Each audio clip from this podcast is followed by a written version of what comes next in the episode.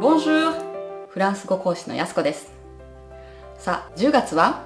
フランス語で octobre、octobre、octobre と言います。この単語の発音のポイントは真ん中のと？に少しアクセントを置いて、るこちらをスッと抜きましょう。オクトーブル、オクトーブル。さて、10月といえば食欲の秋真っ盛りですね。美味しい食事を食べる前にフランス人は何というかご存知ですか？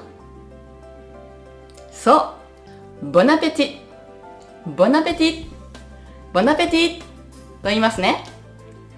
このボナペティ、ボンとアペティの間のリエゾンを忘れないようにボナペティと発音してください。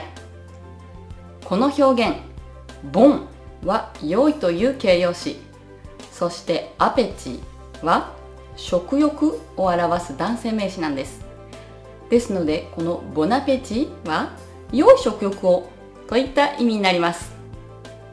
いただきますに似た表現ですけれども、こちらは振る舞う側もいただく側も両方がボナペティと使えるんですね。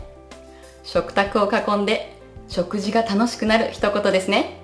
皆さんでボナペティと言ってみましょう。ボナペティ